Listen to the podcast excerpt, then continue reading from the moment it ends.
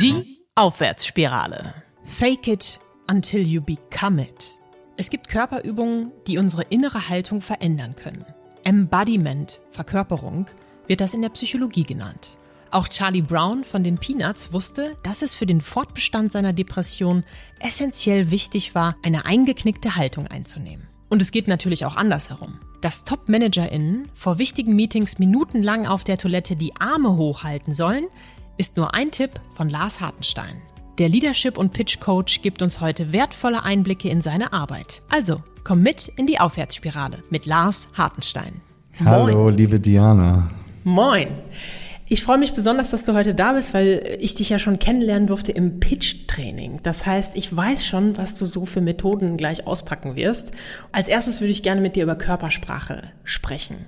Was sind so Dinge, die wir im Alltag tun, die wir vielleicht unterlassen sollten oder die was bedeuten können? Ja, erstmal ist es total wichtig zu wissen, dass die Körpersprache uns die ganze Zeit begleitet und immer auch Spiegel der Seele ist. Also wir unterschätzen viel zu stark, wie viel wir auf der Körpersprache anderen gegenüber schon auch zeigen, wie es uns geht, was uns äh, bewegt und was unsere, unsere innere Haltung ist. Und das bedeutet umgekehrt, dass wir viel zu wenig auch darauf achten, was wir mit unserer Körpersprache auch für uns Gutes tun können. Also mit anderen Worten, wenn ich keinen so guten Tag habe, hilft es schon ganz stark, dass ich einfach mal bewusster versuche, ein bisschen mehr die Mundwinkel nach oben zu ziehen und was da im Gehirn passiert und äh, was uns dabei unterstützt. Da werden wir jetzt wahrscheinlich die nächsten 25 bis 30 Minuten ganz, ganz, ganz viel ins Detail gehen. Also in diesem Fall sendet es eben vor allen Dingen Glückshormone an unser Gehirn und es geht uns schon deutlich besser, wenn wir immer mal wieder lächeln. Das Lächeln ist so das eine. Ich finde, typische Haltung ist sowas wie die Arme zu verschränken. Das sieht man ja auch auf ganz vielen von so Business-Fotos. Was hältst du davon? Ich kriege immer Schmerzen, wenn ich das sehe, weil wenn ich auf so einem Business-Foto mich nach außen hin transportiere und zeige, guck mal, wer bin ich eigentlich, dann sollte ich in erster Linie mich mal als offenen Menschen darstellen, also eben viel mehr eine offene Handhaltung haben und einladend, umarmend sein. Denn alles andere, also diese, was macht diese Haltung mit mir innerlich? Verschlossen irgendwie. Ja, oder? verschlossen. Einmal, also sag mal, wenn du davon ausgehst, dass all das, was körpersprachlich bei uns wirkt und wo es herkommt, dann ist es so, wir sind alle noch mit einer Hardware von jahrtausendalten Homo sapiens, die nicht abgegradet ist, ausgestattet.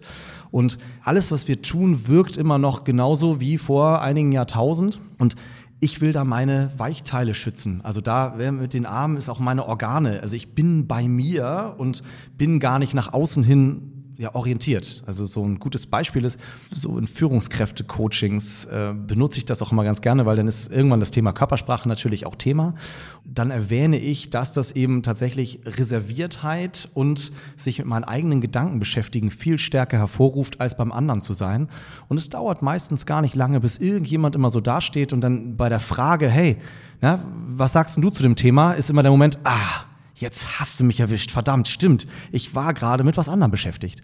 Und das ist auch das, was es erzeugt. Also ne, wenn ich mich nach außen wenden will, und auf ein Businessfoto nach außen wirken will, dann sollte ich in irgendeiner Form eine offene Körperhaltung, offen im Sinne von umarmend, öffnend, die Hände nach vorne haltend haben. Das ist jetzt in einem Führungskräfte-Coaching natürlich auch nicht so hilfreich, wenn Führungskräfte sich so mit sich beschäftigen und nicht mit ihren MitarbeiterInnen zum Beispiel.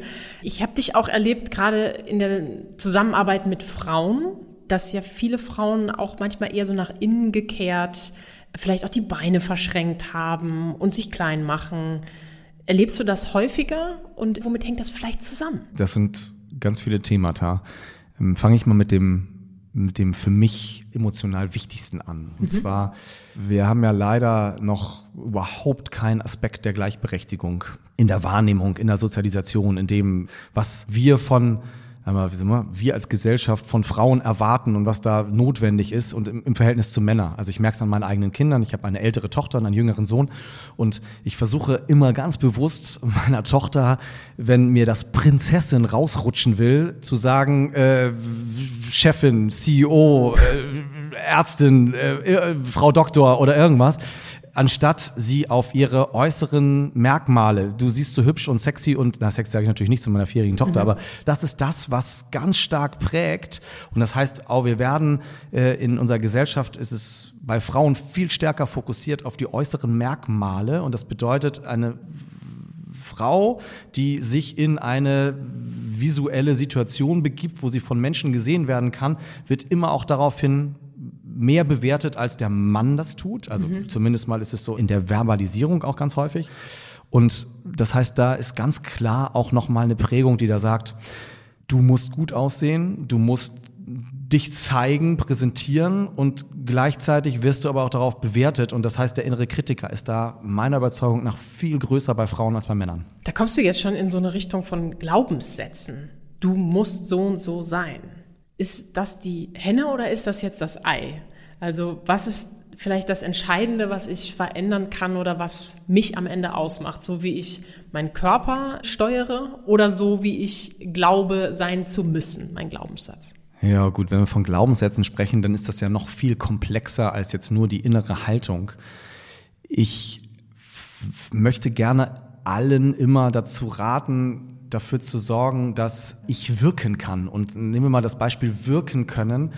Ähm, stell dir vor, du sitzt am Meetingtisch und es ist ja gut, ne, sehr eng und ich habe da nicht so viel Platz und neben mir sitzt vielleicht noch jemand, der sich sehr viel Raum nimmt was macht das denn mit mir? Fühle ich mich jetzt gerade frei? Äh, kann ich meine Gedanken entfalten? Ähm, Habe ich das Gefühl, ich kann auch etwas sagen, was vielleicht nicht 100% Wahrheit, Rationalität stimmt, ist richtig ist. Also habe ich diesen, diesen Raum der Freiheit und dieser Entfaltungsgefühl? Wahrscheinlich nicht. Und das ist etwas, was ich deswegen immer allen rate, sagen, versucht euch diesen Raum zu nehmen. Mhm. Also wenn euch das zu eng ist und ihr das Gefühl habt, so, ja, nee, hier will ich nicht, dann vielleicht auch mal aufzustehen. Ich nutze dafür mal Post-its. Mhm. Schreibt dann mal ein, zwei, drei Post-its und stehe dann in so einem Meeting auch mal auf und pin die einfach irgendwie in der Mitte vom Tisch oder an eine Wand. Und das ist für mich so dieser Freifahrtschein, ich darf das jetzt machen, weil da sind wir wieder bei Glaubenssätzen. Das macht man doch nicht, äh, hier am Tisch zu sitzen und, und äh, wenn alle sitzen, dass ich dann aufstehe. Aber es, es sorgt schon für Befreiung. Ich mache mehr, ich, ich schaffe mir ein bisschen mehr Platz und Raum und dann habe ich wieder die Freiheit, mich zu entfalten. Denn ja, bei den meisten Menschen wirkt Nähe dann irgendwann auch bedrückend und einengt und sorgt für Fluchtinstinkt. Mhm. Und das sind dann wieder Prozesse, wo ich gar nicht rational mehr gut denken kann. Also wenn Fluchtinstinkt da ist, dann will ich jetzt nicht äh, da bleiben und mich nochmal äußern zu was oder Ideen entwickeln. Und das ist etwas, wo ich ganz, ganz, ganz viel machen kann, wo das Henne-Ei-Problem, also wenn ich mich beobachte und auf mich achte, auf die Körpersprache achte und, und gucke, guck mal, äh, wenn meine Schultern hängen und mein, also ich mich kleiner mache und dann den Kopf auch versuche einzuziehen oder sowas, da werde ich jetzt nicht super smart und super motiviert und stark wirken, sondern äh, da, denke ich eher an, äh, ich will hier raus und weg und gemütlich und hm, man merkt schon, wenn ich, ich habe das jetzt hier gerade auch selber gemacht, ihr könnt das jetzt nicht sehen, aber dann wirkt das auch schon so. Wie so ein kleines Mäuschen. Ja, genau. So, ja, gut, dass du Mäuschen sagst, weil da haben wir schon wieder die Verbalisierung der Frau da drin. Das hm. Mäuschen, ja, so hätte ich jetzt eher so. Ja, aber ich habe es zu dir gesagt. Ja, ja, ich bin auch ein kleines Mäuschen. In dem Fall war ich das auch, das stimmt. Ja, aber da, da haben wir ganz viel, wo wir schon was tun können, dadurch, dass wir uns einfach mehr Raum nehmen. Hm. Amy Cuddy Verhaltenspsychologie-Professorin in Harvard, hat das Thema erforscht, um zu gucken, was erzeugt eigentlich Dominanz, mutige Entscheidungsfreiheit, Risikobereitschaft, die halt ne, in Harvard sind dann auch in, häufig die Lenker, die dann äh, in Unternehmen später unterwegs sind, männlich wie weiblich. Das war schon äh, die Kaderschmiede und sie hat gefragt, warum sind die so und was machen die? Und hat parallel auch dieses Szenario gesehen, wo sie gesagt hat, guck mal, Menschen fühlen sich auf eine bestimmte Art und Weise und es wird auf der Körpersprache dann sichtbar, wie zum Beispiel blinde Langstreckenläuferinnen. Wenn die, die noch niemals gesehen haben, wie jemand jubelt, im Ziel die Arme hochreißen, mhm. dann muss das da eine Bedeutung haben. Und daraufhin hat sie das Thema Power Poses erforscht. Mhm. Und diese Power Poses verändern den Hormonspiegel. Also zwei Minuten mich in der äh, Siegerpose, die Arme hoch im Badezimmer, bevor ich einen wichtigen Termin habe, hinzustellen, sorgt dafür, dass drei Hormone sich verändern und einen großen Effekt auf meine innere Wirkung, also nach innen wie nach außen haben. Einer davon ist zum Beispiel Serotonin. Jeder, der schon mal richtig verliebt gewesen ist, hat dieses, kennt dieses Strahlen, was andere Leute uns ansehen. Und davon ist einer der Bestandteile, die das erzeugen, ist Serotonin. Also ich wirke lockerer, glücklicher, strahlender. Das steigt nämlich ganz extrem. Ein zweites ist Testosteron.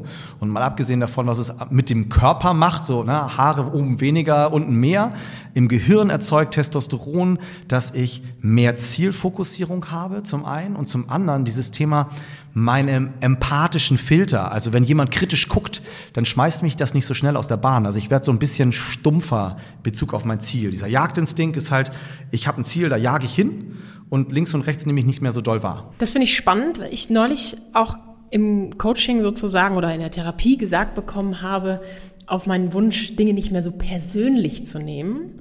Da hat der Therapeut es eher als Embodiment bezogen oder besprochen. Er gesagt, einfach mal die Hände so in den Nacken legen und so tun, als ob man ganz entspannt ist, auch wenn ich es nicht sei. Das ist aber ja so ein bisschen vorgeben, etwas zu sein, was ich vielleicht nicht bin. Ja, das, was das Spannende dahinter ist, ist, dass ich dadurch, dass ich diese Haltung immer wieder mal einnehme, wird es auch immer mehr zu meiner inneren Haltung, beziehungsweise zu meinem, also zu einem nennen wir es mal, rhetorischen oder haltungswerdenden Kniff. Also ich habe irgendwann mal mal von jemand zurückgespiegelt bekommen, dass ich zum Beispiel in Workshops, die so Veränderungsprozesse angeht, dass ich häufig mit den Händen in der Hüfte dastehe. Wenn ist auch dann, eine Powerpose. Ja, ist eine Powerpose, genau. Ja. So, also die Xenia, also, ne, wenn du dir das, vielleicht hast du vor Augen, eine Superwoman, die steht auch auf den meisten Bildern und Ablichtung steht sie genau so, so. Hm. Hände in die Hüfte und ich nehme mir halt Raum und stärke mich, stabilisiere mich. Das sorgt in diesen Workshops immer dafür oder hat immer dafür gesorgt, dass ich trotzdem offen auf die kritischen Fragen, auf die Methodik, äh, Kritik, die da passiert oder sowas reagieren kann ohne dabei meine Haltung zu verlieren. Also ohne dabei den eigentlichen Fluchtinstinkt, der dann zum Beispiel auch dazu führt, dass äh, ich meine Beine vielleicht hätte überkreuzen wollen, weil du vorhin davon gesprochen hast, dass also mich verbergen, verstecken. Eins, zum anderen würde ich mich dadurch schlanker machen und zum anderen ist die einzige Bewegungsrichtung, die daraus resultiert, weil ich die Beine so vorne vorsetze, mich auf, ja, das ist der Tanzschritt zum Drehen, für die ja. Drehung, ja, also so drehen und weg, genau. Ja. Also, und genau das ist es, was dafür sorgt, dass ich immer mehr und immer häufiger mein Körper, ne, das Thema Muskelgedächtnis spielt da auch eine Rolle, dazu trainiere, in bestimmten Situationen das zu machen, was ich brauche oder was ich, weil der Körper mag sich lieber wohlfühlen und mag sich lieber sicher fühlen. Und dadurch, dass der Körper gelernt hat, dass dieses, dass irgendetwas eine positive Wirkung ausstrahlt, wird es dann häufiger passieren. Also fake it until you become it, nicht until you make it. Das ist so, ein, so eine Floskel, die ich ganz blöd finde, sondern fake it until you become it. Es fühlt sich noch falsch an, ja. aber es tut was. In uns entsteht etwas und ich bekomme diese Haltung. Und ich werde. Und die kommt an und dann werde ich auch dazu. Wow, das ist auf jeden Fall eine spannende These, die sich lohnt zu verfolgen, weil eigentlich können wir ja nichts verlieren. Wir können ja nichts falsch machen an der Stelle. Und äh, tatsächlich kenne ich auch diese Powerpose mit den Händen, die man in die Hüfte, in die seitliche Hüfte stellt, von Valerie Mocker, die hier spannenderweise zu Gast war mit dem Thema, als ich gescheitert bin. Und die hat einen TED-Talk gehalten, wo sie auch genau von dieser Powerpose spricht, wenn sie nämlich in den Room of Power geht, bei den mitunter eher alten äh, Herren und dort versucht sich als junge, dynamische Frau zu beweisen. Also auch da ein Mensch, der in sich selber viele Glaubenssätze hat, vielleicht auch nicht genug zu sein, geht stark nach vorne und nutzt auch da diese Powerposen. Und dieses Muskelgedächtnis, was du gerade angesprochen hast, das kenne ich jetzt wieder aus dem Sport. Das sagen meine Kung-Fu-Trainer auch ständig. Du musst diesen blöden Tritt, der dir am Anfang völlig utopisch vorkommt, oder der Spagat, machen wir es einfacher, immer wieder trainieren. Irgendwann kommst du einen Schritt weiter. Ehrlicherweise ist das natürlich tierisch anstrengend, kostet irre viel Kraft. Wie schaffen wir es da dran zu bleiben? Der Trainingseffekt ist der eine und ja. der zweite ist, äh, bewusst im geschützten Raum mir dafür auch Zeit zu nehmen. Das Thema selektive Wahrnehmung, wir könnten jetzt 125.000 Aspekte natürlich betrachten, oh Gott, oh Gott, oh Gott, aber immer mal wieder so eine Fokuswoche zu machen und zu sagen, guck mal, heute und die nächsten zwei Tage werde ich mal viel häufiger mich auf die Stuhlkante setzen und nicht in den Stuhl hineinflegeln. So wie ich jetzt gerade meinst ja, so ja? wie du jetzt gerade, genau. ich versuche das mal. Und bevor ich einen wichtigen Termin habe, zwei Minuten aufs Klo gehen und mal Powerposing machen. Und dabei in der selektiven Wahrnehmung auch im Nachgang mal gucken, wie ging es mir eigentlich? Hm. Wie ging es mir heute und wie ging es mir letzte Woche, als ich das nicht gemacht habe? Und dann dieser Lerneffekt, der dann eintritt, der motiviert ja dann auch zu sagen, das mal jetzt häufiger. Du hast am Anfang von Führungskräften gesprochen. Du coachst ja auch Top-ManagerInnen. Wenn ich mir jetzt so einen Mann vorstelle, der schon sehr von sich selbst überzeugt ist, aber doch vielleicht innerliche Zweifel hat, der steht jetzt dann mehrere Minuten lang auf der Toilette und hält die Arme in die Höhe oder was? Also was sind da so die Rückmeldungen, die du kriegst? Ja, das Interessante ist, dass ich meistens bei denen, die dann schon auch Erfolg in ihrem Leben gehabt haben, da ist das Thema Powerposing gar nicht so doll das Thema, mhm. sondern da ist eher noch ein anderes äh, Thema der Fall, nämlich Emotionalität und, und äh, emotionale Zugänglichkeit. Also so jemanden versuche ich dann nicht das Thema Dominanz-Powerpose, aber zum Beispiel funktionale Gestik bildhaftere emotionale Sprache näher zu bringen, denn da ist dann eher der Mismatch. Dieses Thema, ich muss jetzt hier immer die Sicherheit ausstrahlen, auch da die Verletzlichkeit reinzubringen, weil das ist das, was dann viel mehr und viel häufiger dafür sorgt, dass die sich wohler fühlen und ein Teil der gesamten Gruppe und so. Also das ist häufig, da, da dreht es sich dann manchmal ganz stark um. Also zu sagen so, ja, nein, versuch versucht doch mal noch mal weichere Körpersprache zu zeigen. Versucht auch mal zu sagen, ja, wir haben jetzt hier dieses Transformationsprojekt und ehrlich gesagt, ich weiß es eigentlich auch nicht so genau. Und dann mal wirklich die Schultern fallen zu lassen und zu sagen, ich bin auf euch angewiesen und dann diese offene, einladende Haltung zu haben und zu sagen, so umarmend, kommt, äh, unterstützt mich, helft mir dabei. Ähm, in ganz vielen Situationen werde ich euch den Rücken frei halten, aber in diesem Fall müsst ihr mir auch den Rücken frei halten und damit schafft es dann auch nochmal viel mehr Nähe. Also mhm. ich habe häufig so in Top-Führungspositionen das Thema, die sind verdammt einsam. Mhm. Wer ist denn der Sparringpartner da, wo ich mich wirklich mit meinen Sorgen, Nöten, Ängsten öffnen traue, zu öffnen und zu sagen, Gott, oh Gott, oh Gott, ich weiß doch eigentlich auch nicht viel besser als die anderen, wo es hingehen soll. Aber jeder guckt zu mir hoch und sagt, du wirst das schon machen, du wirst schon entscheiden, mm. du kriegst ja auch das Geld dafür und so. Also das Wer, ist, wenn nicht du? Ja, genau. Also das heißt, das Imposter-Syndrom, wie das auch ganz gerne heißt, dieses ja, äh, Scharlatan-Phänomen, was jemand hatte, sagt so, oh, hoffentlich merkt keiner, dass ich hier gar nicht hingehöre. So viel besser kann ich das doch gar nicht als die anderen. Also dieses Gefühl, was wir haben, wenn wir sehen, was andere auch alles Tolles und, und, und, und, und tun, das haben so viele Menschen. Ist das nicht so ein typischer Fall von Berater? Oder Beraterinnen, die sagen, okay, ich tue jetzt hier so, oder VerkäuferInnen, ich tue jetzt hier so, als ob ich die besten Zahlen schreibe und eigentlich habe ich gar keine Ahnung von dem Produkt, was ich hier verkaufe? Ja, vielleicht, aber es ist meistens auch in allen Bereichen, in okay. denen wir sag mal, mit geistiger Arbeit und nicht mit richtigen Produkten rausgehen. Also in dem mhm. Moment, wo ich etwas als Produkt entwickle und dann auch etwas Greifbares in der Hand habe, in dem Moment kommt dieses Imposter-Syndrom ganz, ganz schnell, weil was habe ich denn eigentlich gemacht und äh, was ist denn davon wirklich meins und eigentlich sind wir doch auch ein Team und äh, wo steckt denn eigentlich meine Wertigkeit in diesen Dingen und auf einmal ist, also ja, du hörst die Glaubenssätze und dieses Thema zu sagen so, oh, äh, kann ich eigentlich nichts und äh, pff, und dann merkst, also in dem Moment, wo ich das so sage und so denke, gibt meine Körpersprache auch so, nee, jetzt will mich hier verstecken. Ich äh, versuche, äh, bin mal in Meetings nicht mehr so laut, weil ich weiß gar nicht genau, was ich sagen soll, was der Beitrag ist, den ich hier. Das ist ein Thema, was wir haben, gerade so in rationalen Denkwelten, in denen wir häufig ja arbeiten. Und dann wird's doch total komplex, wenn wir Glaubenssätze durcheinander werfen. Wenn ich jetzt dieses Imposter-Syndrom nochmal aufgreife und mit einem persönlichen Glaubenssatz, den ich schon seit meiner Kindheit kenne und verinnerlicht habe, paare, nämlich Indianer kennt keinen Schmerz. So, also da haben wir wieder dieses Starksein, müssen, wollen ja auch, keine Schwäche zeigen.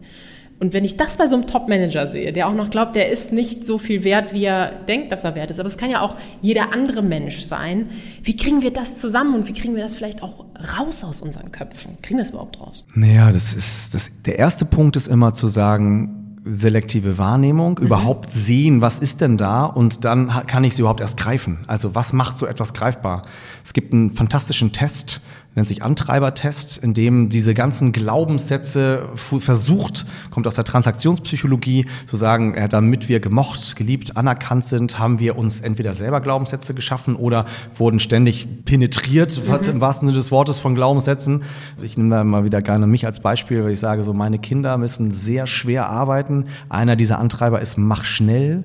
Und in jeder Kommunikation, die ich mit ihnen habe, ist, lass uns noch schnell, sieh zu, beeil dich, komm, wir machen mal mal schnell irgendwie die Schuhe an und so zack, zack. Und die ganze Zeit äh, kriegen die von mir eine Prägung von Glaubenssätzen, dass sie sich beeilen müssen, dass es immer um Geschwindigkeit geht mhm. und, und, und. Und ich versuche mich da auch schon ganz stark zurückzuhalten. Ja, ich kann es Gott sei Dank adressieren, das funktioniert dann schon mal. Aber wenn ich das gar nicht wüsste, dass ich diesen Antreiber stark ausgeprägt hätte, hätte ich keine Chance, mich und mein Umfeld, in dem Fall meine Kinder und alle anderen, in Workshops ist es ganz ähnlich. Ich nehme mir immer bewusst Zeit, wenn jemand Aufgaben machen muss, dann etwas anderes zu tun und meine Klappe zu halten und mhm. nicht sofort immer noch zu unterstützen und weiterzuhelfen und mit Fragen denjenigen zu löchern, sondern dabei zu bleiben, dass ich das mache und dann nehme ich auch mich raus. Also ganz bewusst verschließe ich die Arme, leg die Beine übereinander, setz mich hin, nehme mir einen Tee oder einen Kaffee oder so. Dann da haben wir wieder dieses Thema Körpersprache, mit der ich dann arbeiten kann, um diese Antreiber oder diesen Antreiber in diesem Fall äh, anzugehen. Und diese fünf Antreiber sind kumulierte Glaubenssätze. Mach schnell, sei perfekt, streng dich an. Den, den du gerade adressiert warst, ist sei stark. Das ist der, ein Indianer kennt keinen Schmerz. Ich bin nicht, na, ich bin nicht genug, ist kein Antreiber. Aber ja. da kommt der Punkt, das ist der letzte, mach es allen recht. Ja. Das ist der, der, der, ich bin nicht genug, ich bin nicht wichtig, ich bin nicht okay, sondern immer als Referenz der anderen. Also wenn es anderen Leuten gut geht und ich für andere etwas mache, da stecken auch ganz viele andere Glaubenssätze hinter, wie sei doch nicht so egoistisch, hm. denk doch noch an die anderen, was sollen die denn von dir halten, denken, sagen und, und, und, und, und. Das ist alles das, was diesen Antreiber mach es allen recht prägt. Und die habe ich in mir. Und die äußern sich in körpersprachlichen Thematiken. Ja, also jemand, der mach schnell hat, ist dieser Zack, Zack, Zack Antreiber, der wird wahrscheinlich immer rumhüpfen, rumzappeln und die ganze Zeit immer einen unruhigen Fuß haben und, und, und.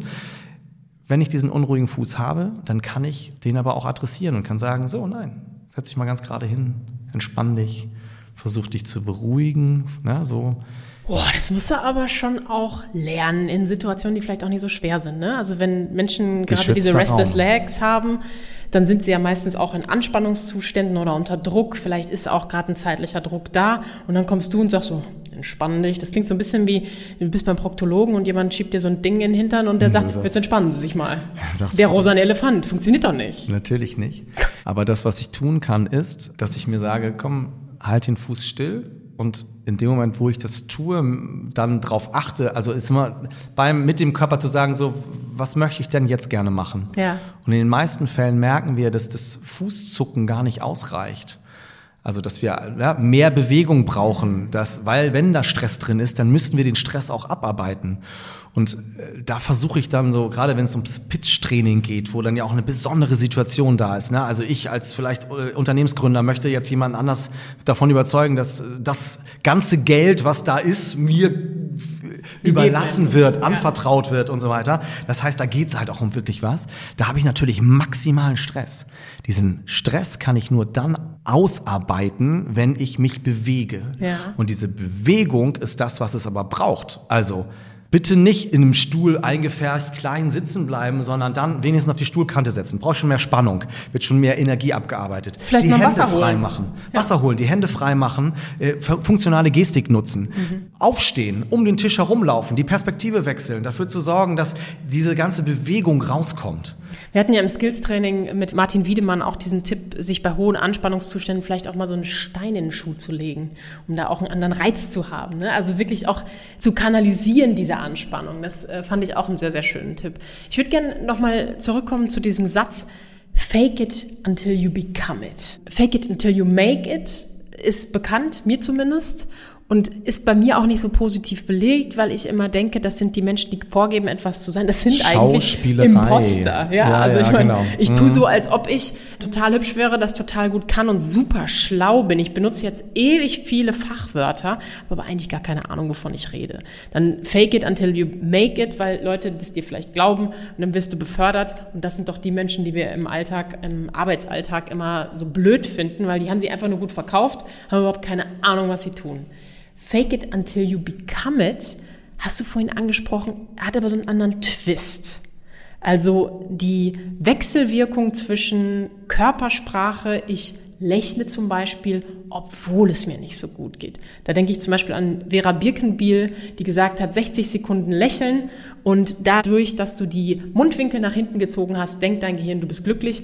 Funktioniert für mich relativ gut, Kommt natürlich immer darauf an, wie schlimm die Situation ist, in der ich gerade bin. Aber fake it until you become it. Führ das nochmal ein bisschen aus, bitte. Das, was für mich schon in der Anwendung von ich mache das um, also in der, meinem Ziel argumentativ auch drin steckt, ist, ich kann halt fake it until you make it machen. Das bedeutet, ich mache das jetzt, weil es ein Tool, eine Methode ist, die man, und jetzt benutze ich das Wort, was ich hasse, kann ich auch noch ganz lange drüber sprechen, was jemand dann so macht, weil ich mir davon etwas erhoffe. Mhm. Und fake it until you become it ist, weil ich daran glaube, dass es mir hilft, aus einer schlechten Situation eine positive zu bekommen. Also hinzu, nicht weg von, sondern hinzu ist ein Unterschied. Zu sagen, ich möchte gerne selbstsicher sein, nicht selbstsicher wirken, weil dann benutze ich irgendeine Floskel und mache dann irgendwie, also was, wie, was mir jemand gesagt hat. Hier der Lars sagt, ich muss das so und so tun. Nee, ich möchte gerne selbstsicher wirken und mich selbstsicherer fühlen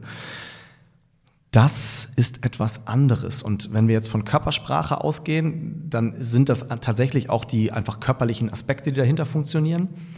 Das funktioniert nur dann, wenn ich das Fundament auch mental vorher nochmal gut beackert habe. Und das Fundament, das verwenden wir häufig ganz falsch, finde ich, ist Selbstbewusstsein. Ja. Wir sagen immer Selbstbewusstsein und meinen Selbstsicherheit. Aber das Thema Selbstbewusstsein ist eigentlich die Basis und das ist das, was ich mit selektiver Wahrnehmung mehr meine. Also mal zu gucken, wie verhalte ich mich in bestimmten Situationen und dann mal zu gucken, ich mache etwas anderes und was macht das mit mir?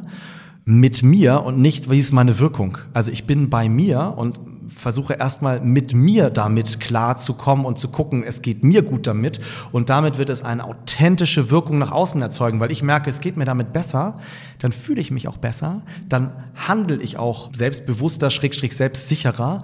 Und das ist das, was da meiner Überzeugung nach ganz stark noch mehr wirkt dadurch, dass es primär darum geht, was ich denke, fühle, meine, glaube und nicht was die anderen hören wollen, was da notwendig ist, damit ich irgendetwas tue, weil ich dann nämlich nicht make it mache, sondern das ist mir wichtig, das will ich, das ist, ich bekomme das, das ich bin authentisch mhm. dabei. Kann man dann sagen, dass jeder Veränderungsprozess mit der Wahrnehmung, mit dem Bewusstsein von etwas startet, so eben auch die Veränderung, wie ich mich fühle, wie ich wirken will, indem ich mir selbst bewusst werde, wie es jetzt gerade ist und selbstbewusst spüre, dass wenn ich diese Körperübung mache, es mir vielleicht ein bisschen anders geht, vielleicht sogar besser geht. In den meisten Fällen ist das so. Manchmal ist es aber auch notwendig, dass ich von jemand anders dahin gebracht werde, das auch zu sehen und wahrgenommen mhm. zu werden. Also ich, ich habe heute Vormittag ein Pitch-Training gehabt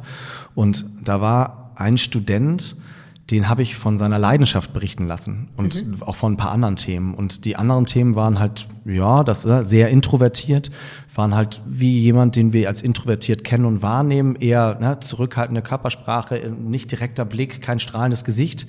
Und dann kam die Leidenschaft und auf einmal kam eine richtig große Gestik raus, ein Strahlen, ein Ich lieb das, also auch wirklich extreme Worte. Es ist einfach ganz toll und äh, ne, kann ich nachts für aufstehen und das ist das, was dann von den anderen gespiegelt dann in der Wahrnehmung, ins Selbstbewusstsein überhaupt erst vorrückt. Also vorher hätte ich jetzt gesagt, das äh, hätte ich noch so viel sagen können, guck doch mal und mach doch mal und so weiter, aber das war so, also diese Selbsterlebnis dabei war so stark für denjenigen, dass dadurch überhaupt erstmal selektive Wahrnehmung möglich gewesen ist. Also ne, selektive Wahrnehmung, ich habe einen neuen Pullover gekauft und stelle fest, wie viele alle Leute haben diesen Pullover, alle haben den genauso. Oder jemand anders hat sich ein neues Auto gekauft, irgendwie ein Freund, Freundin und ich sehe den überall. Überall, ja so. Das ist das, wo es dann darum geht zu sagen, okay, es, manchmal reicht es nicht aus, dass ich das selber bei mir selber wahrnehme, sondern es braucht dann auch nochmal einen Sparringpartner, ein Feedback oder auch so gute Methoden, Übungen, die ich nutze und wo ich dann vorher nachher mal angucke. Und äh, meistens braucht so jemand dann auch gerne jemanden, der sagt, guck mal, Ich fand das viel toller, viel besser, viel schöner. Das hat auf mich ganz anders gewirkt. Warum? Weil wenn ich sehr tief in meinem Imposter und seinen, meinen negativen Glaubenssätzen und oh Gott, ich kann das nicht und ich mag das nicht, ja, dann ist es halt auch eine selbsterfüllende Prophezeiung und dann will ich da auch erstmal nicht raus. Und genau dafür gibt es Menschen wie dich, Lars. Doch da du uns nicht 24 Stunden am Tag begleiten kannst, können wir deine Impulse nutzen und Menschen in unserem Umfeld bitten, mit uns weiterzuüben. Fake it until you become it ist der Satz, der mir heute am meisten in Erinnerung geblieben ist. Mit Übung zu dem zu werden, was wir sein wollen. Klingt viel schöner als fake it till you make it, was dafür steht, etwas vorgeben zu sein, was wir gar nicht sind. Du, lieber Lars, wirkst hingegen auf mich wie jemand, dem Authentizität sehr wichtig ist. Vorhin hast du auch von Verletzlichkeit gesprochen und ich würde mich wirklich sehr freuen, wenn wir diese Seite von dir in einer weiteren Folge näher kennenlernen dürften. Für heute erstmal vielen Dank, Lars Hartenstein. Sehr, sehr gerne, Diana. Ich freue mich aufs nächste Mal. Bis dann. Wenn euch die Folge gefallen hat, abonniert den Podcast und empfehlt sie gern weiter. Die Aufwärtsspirale.